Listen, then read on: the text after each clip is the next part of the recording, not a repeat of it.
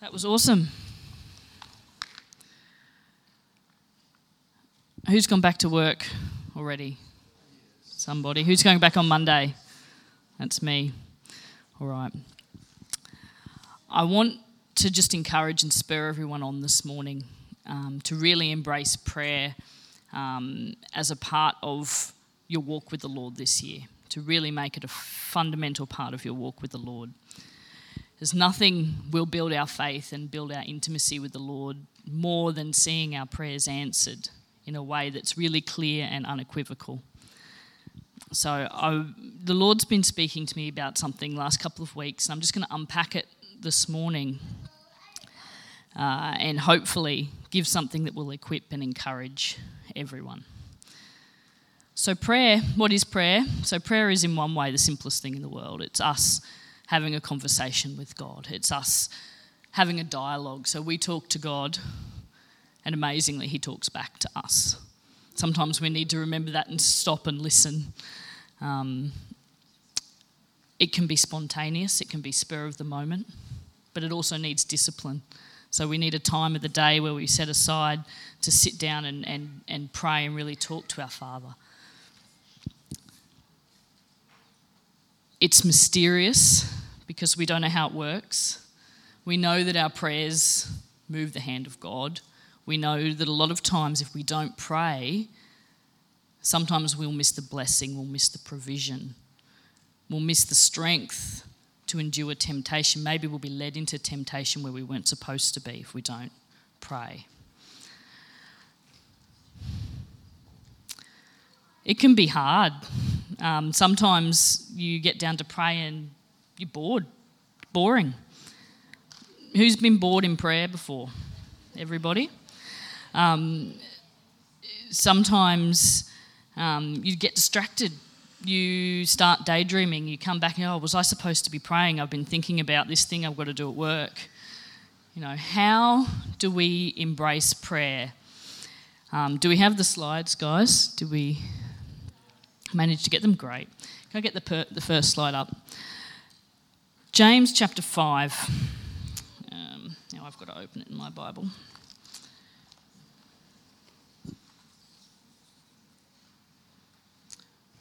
Verses 16 to 18. Confess your trespasses to one another and pray for one another that you may be healed. The effective, fervent prayer of a righteous man avails much, means it accomplishes much. Elijah was a man with a nature like ours, and he prayed earnestly that it would not rain, and it did not rain on the land for three years and six months. And he prayed again, and the heaven gave rain, and the earth produced its fruit. So here we see James talking to us about fervent, effective prayer, prayer that actually does something prayer that works, prayer that moves the hand of God. And when he's talking about this prayer, he says, Hey, look at Elijah. Elijah was a man, and he was a man in nature just like us, which means that he was a human being just like every single person in this room. There was nothing special about Elijah that made him different to anybody else sitting in this room this morning. But somehow Elijah prayed prayers that were fervent and effective, and they moved the hand of God. He could pray, and God so moved that the, it didn't rain for three and a half years until Elijah prayed again. Now, we don't have a record. We can't pull out Elijah's prayer and read the prayer that he prayed because we haven't got that in the scriptures. 1 Kings 17 1 gives us the words of Elijah as he goes to King Ahab. Now, King Ahab was a king in Israel at the same time as Elijah, probably the most wicked king that existed. Um, and he hated Elijah and he wanted to kill him. So Elijah, at the word of the Lord, goes to Ahab, the man that wants to kill him, and he gives him a declaration. He says, As the Lord, the God of Israel, lives, whom I serve, there will be neither dew nor rain in the next few years except at my word. That's bold prayer. That's bold declaration. Now, what happened next? So we've got three and a half years of drought, and you can read in First Kings, you know, what happened during that time. But it was three years of real want, scarcity. There was no food. Everything was was was not great. Um, after all, so if we can get the the next slide, First Kings. I don't know if you can read that. Um, First Kings 18. We'll read a couple of scriptures from First Kings 18. After a long time, in the third year, the word of the Lord came to Elijah Go and present yourself to Ahab, and I will send rain on the land. That's great. I have to go back to Ahab, this king that's trying to kill me. So Elijah went to present himself to Ahab, and Elijah said, Go eat and drink, for there is the sound of heavy rain. He says this to Ahab before there's a cloud in the sky. Okay, and funnily, you know, there's no food. It's not the kind of time when you're looking to have a feast. You know, Ahab wouldn't have been holding a feast. But Ahab hears the word of the prophet. It's spoken in boldness. He believes him. Ahab went off to eat and drink. But Elijah, he didn't go to the feast. Elijah climbed to the top of Carmel, Mount Carmel. He bent down to the ground and he put his face between his knees. Go and look to the sea, he told his servant. And he went up and looked. There is nothing there, he said. Seven times Elijah said, Go back. The seventh time, the servant reported, A cloud as small as a man's hand is rising from the sea. So Elijah said, Go and tell Ahab, hitch up your chariot and go down before the rain stops you.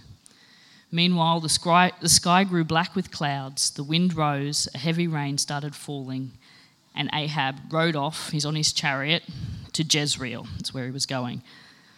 Verse 46. So Elijah's just prayed this amazing prayer where he's bent his face to the ground and he's prayed seven times. He's prayed the first time, there's nothing. Second time, there's nothing. Third time, there's nothing. Fourth time, nothing. Fifth, sixth time, nothing. Seventh time, he sees the answer of the Lord coming. He's prayed this prayer, and the power of the Lord came on Elijah. And tucking his cloak into his belt, he ran ahead of um, sorry, Ahab all the way to Jezreel. So remember, Ahab's on a chariot, right? Elijah doesn't have a chariot, but the power of the Lord comes upon him and he gets supernatural speed and he beats Ahab to Jezreel. Elijah is a man is a human being just like everybody sitting in this room today. What is the difference? What makes his prayers so effective?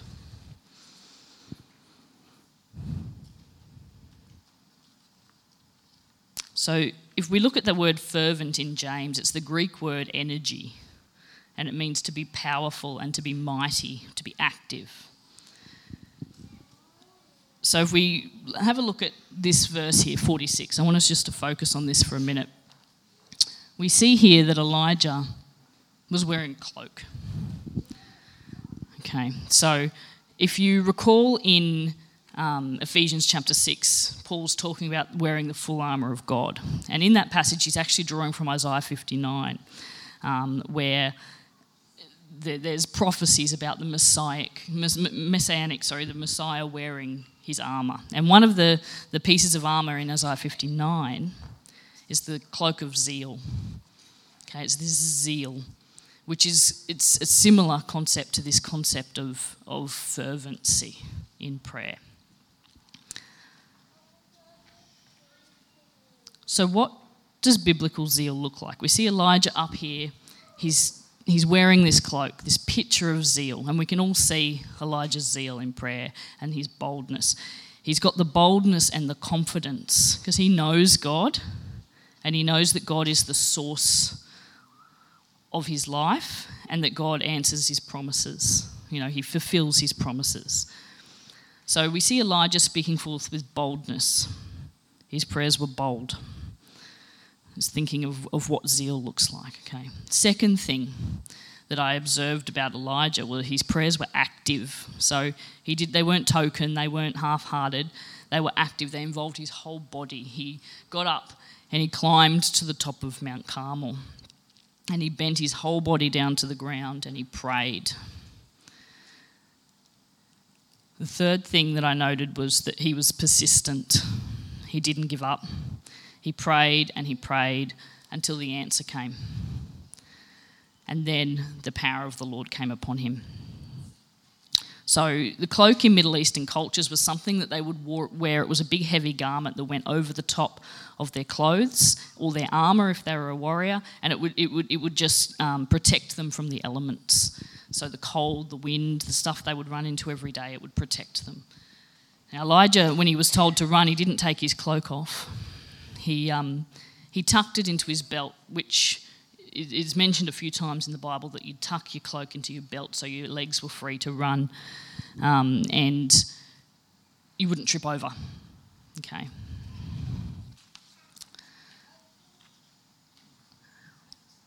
So, thinking of this concept of zeal from a New Testament pers- perspective, um, I found the example of Epaphras, okay, in Colossians chapter 4, verses 12 to 13. Um, and it's worth reading it. It says, Epaphras, who is one of you, a bondservant of Christ, greets you, always labouring fervently for you in prayers, that you may stand perfect and complete in the will of God. For I bear witness that he has a great zeal for you. This was a man in the New Testament who wrestled in prayer. Um, and if you look at the NIV, it translates that word, that phrase, labouring fervently, to wrestling. Actually means wrestling. Literally means to struggle or to endeavour with strenuous zeal. Okay. To, to, to actually obtain a prize, to, to achieve something. So we need zeal. Um, we don't always have zeal, I think. But I mean, I think that was the case for Elijah too, because we're told that he was a man like the rest of us. He was, you know, he was a human being. He had the same faults as all of us. So, what was the difference? Well, I don't have all the answers, but I did note that this picture here of Elijah, he tucked his cloak into his belt. And we know that that picture of the armour of God in, in Ephesians 6 talks about the belt as being the belt of truth. So, what we have here, if you looked at this as a picture, you have Elijah running with supernatural power, wearing a cloak of zeal, the belt of truth. Okay. Our zeal in prayer must be guided by truth. Okay. Psalm 119, verse 20 reads, My soul is consumed. You've got that zeal with longing for your laws at all times. If you skip down to verse 31, I hold fast to your statutes, Lord. Do not, do not let me be put to shame. I run like Elijah in the path of your command. You have broadened my understanding.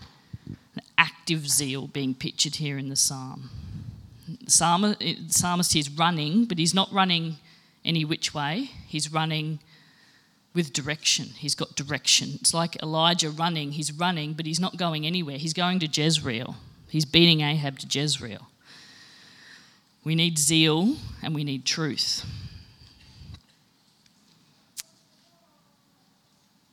Romans 10 1 to 2 reads, Brethren, my heart's desire and prayer to God for Israel is that they be, may be saved for I bear them witness that they have a zeal for God, but not according to knowledge. It's really important that there's zeal and truth. So, how do we get zeal? Zeal is born out of our love of God. I mean, we sang this morning, being intimate with God. Ben spoke last week. Spending time with Him, time in His Word, time in prayer. Our zeal will grow, our love and affection for Him will just naturally grow. Um, the Bible says that we're to pray always in the, Spirit. Um, can we pray always in the Spirit? That's an aspiration. And are we always going to have the zeal to climb to the top of Mount Carmel? So I was thinking about how I could practically equip people this morning, and I, I came across something as a modern example of prayer. Who's heard of George Mueller? So, amazing, amazing man, testimony, answered prayer, just incredible. So, he lived in England, um, the 1800s, when orphans were everywhere, thousands of orphans on the streets, in workhouses, little children, just horrible conditions. And Mueller's heart was moved. but more than his heart just being moved for the plight of the orphans, he actually saw in it, and I love this, an opportunity to glorify God and an opportunity to, to prove that God answers prayer and that God is faithful. And he, if, if, you read his work, he speaks about how that was his primary goal. Carol this morning in, in pre service prayer talked about giving God our first fruits and our best. And Mueller's objective with this project that he had um, with the orphans was to first and foremost glorify God. So he, um, in his lifetime, he built five large orphan houses, cared for more than 10,000 orphans, and he did not ask anybody for money. While he did that, he only asked God, and he didn't tell anybody else what his needs were. And one of the most well known stories that a lot of people probably know, and if you don't, please go watch the movie or read his autobiography, it's pretty awesome. Um, the orphans wake up in the morning, come down for breakfast, there's no breakfast, nothing. Um, so they all sit down, table set, they all sit down. Mueller sits there and he prays, gives thanks to God, prays for breakfast. Next minute, there's a knock at the door. And it's a baker who had woken in the middle of the night, said the Lord had woken him up and put a burden on his heart to make bread, fresh bread for the orphans. In comes the baker, there's bread. And then the next minute, there's another knock on the door. The milkman had broken down outside the orphanage and said, Do you want the milk? Because otherwise it's going to spoil. Do the orphans want to drink the milk? So there we go, orphans have breakfast. Because he prayed. Um, and the reason I'm bringing up Mueller is not just because of his amazing testimony in prayer and how effective it was, but it's because of what he said about his how he prayed. Um, so he had over 50,000 specific recorded answers to prayers. Um, and over 30,000 of them were apparently answered same day or same hour. So if you're struggling to pray, there's lots of ways to pray, and they're all great. A lot of most of them great. Um, if you're struggling to pray, pay attention. So he says he says that the first ten years of his life of faith, he really struggled with prayer. Found his mind wandering. He was distracted. Struggled to get into the spirit. We know we need to be in the spirit when we pray to be effective. He started. He changed one thing. He started praying through the Word of God. And he says, this is a quote from him. He says, The difference between my former practice and my present one is this. Formerly, when I rose, I began to pray as soon as possible and generally spent all my time bre- um, till breakfast in prayer. At all events, I almost invariably began with prayer. But what was the result? I often spent quarter of an hour, half an hour, an hour on my knees before being conscious to myself of having derived comfort, encouragement, etc and often after having suffered from much wandering of mind for the first 15 minutes or half an hour, I only then really began to pray. And then he says, I scarcely suffer this way now, for my heart, being nourished by the truth, being brought into experiential fellowship with God, I speak to my Father and to my friend about the things that he has brought before me in his precious word. It often now astonishes me that I did not sooner see this point. So, praying through the Word of God transformed the prayer life of one of the most amazing prayer warriors of our modern time. And we see Elijah, this picture of zeal with the belt of truth. So, if we lack zeal, we start praying, we lack zeal. Let's try to start with truth. It's just a suggestion. Jeremiah 23 39 says, Is not my word like fire, declares the Lord. So if you're struggling to enter into the Spirit, how about we take the fire of the Word of God and plunge it into our souls and let God kindle the zeal within us?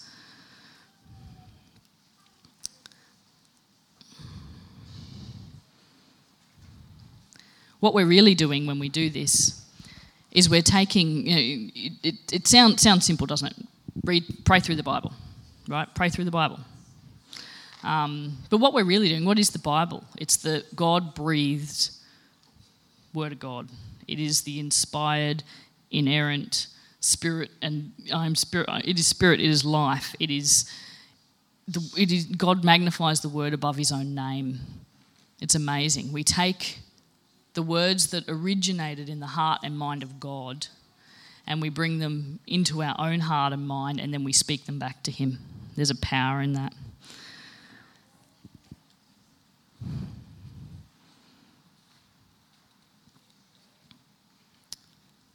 If we can go to the next slide. So, how do we pray like Elijah? We pray with zeal. Remember Elijah climbing to the top of Mount Carmel, bowing his face to the ground and praying seven times. We fervently wrestle with God for those things that we need answers to prayer for.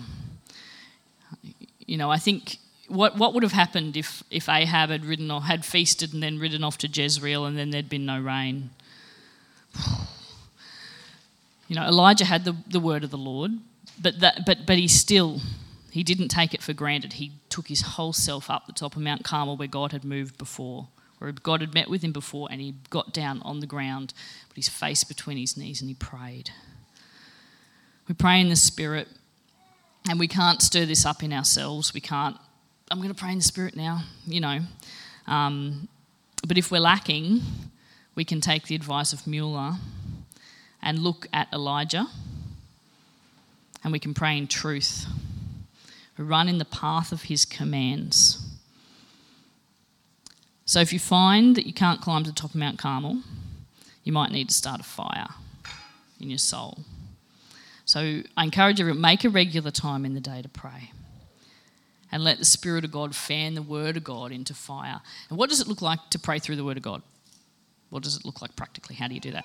Well, um, one example so take Psalm 23. The Lord is my shepherd. It can be as really as simple as, Oh, Father, thank you that you are my shepherd. Thank you that you watch over me. Thank you that you guide me every step of the way. God, thank you that you've put shepherds over me. Thank you for our pastors. Lord, I pray your protection, provision for them this week. Lord, I shall not want. Thank you, God, that you meet all my needs. Lord, and I, I, I pray for sister over here that has this need, God. And I declare over her that you're going to meet all her needs in the name of Jesus. And the Spirit of God will guide you as you pray through the scriptures, and you'll find that your prayers are aligned with the Word of God more often than not when you're praying this way. And you're going to get more of the Word into you.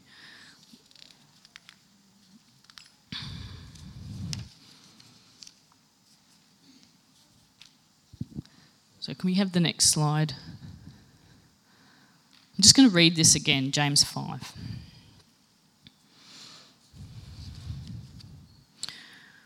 Confess your trespasses to one another and pray for one another that you may be healed. The effective, fervent prayer of a righteous man avails much. Elijah was a man with, with an sorry, was a man with a nature like ours, and he prayed earnestly that it would not rain, and it did not rain on the land for three years and six months. And he prayed again, and the heaven gave rain, and the earth produced its fruit. So, do you need healing today? You know, I, as I was praying this through, I just felt you know, there are people that struggle with anxiety. You know, Elijah was a man that struggled with, you know, troubles of mind. He had really low times.